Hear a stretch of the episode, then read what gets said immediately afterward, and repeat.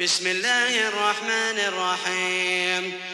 إذا زلزلت الأرض زلزالها وأخرجت الأرض أثقالها وقال الإنسان يومئذ تحدث أخبارها بأن ربك أوحى لها. يومئذ يصدر الناس أشتاتا ليروا أعمالهم.